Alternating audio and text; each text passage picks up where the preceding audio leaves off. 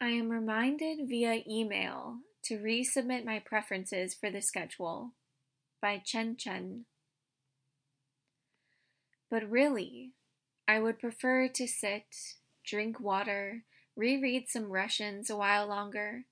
A luxury, perhaps, but why should I, anyone, call it that?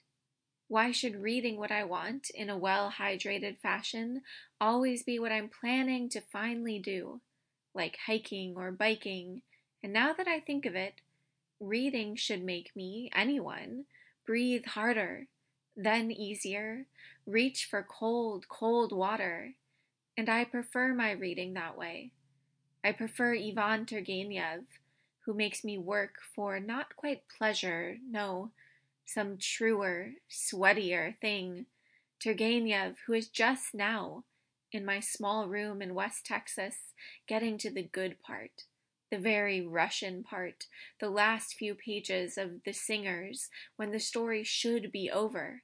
Yakov the Turk has sung with fervor, meaning true Russian spirit, meaning he's won a kind of nineteenth century idol in the village tavern, the end. But Turgenev goes on. The narrator walks out down a hill into a dark enveloping mist.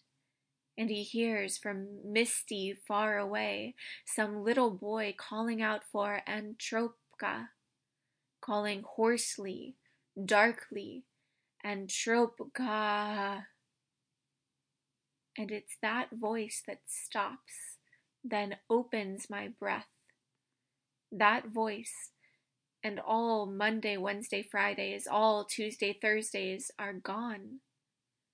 I have arrived in the village of no day, none, and I am sitting with the villagers who are each at once young, old, who have the coldest water to give me and songs I think I've sung before.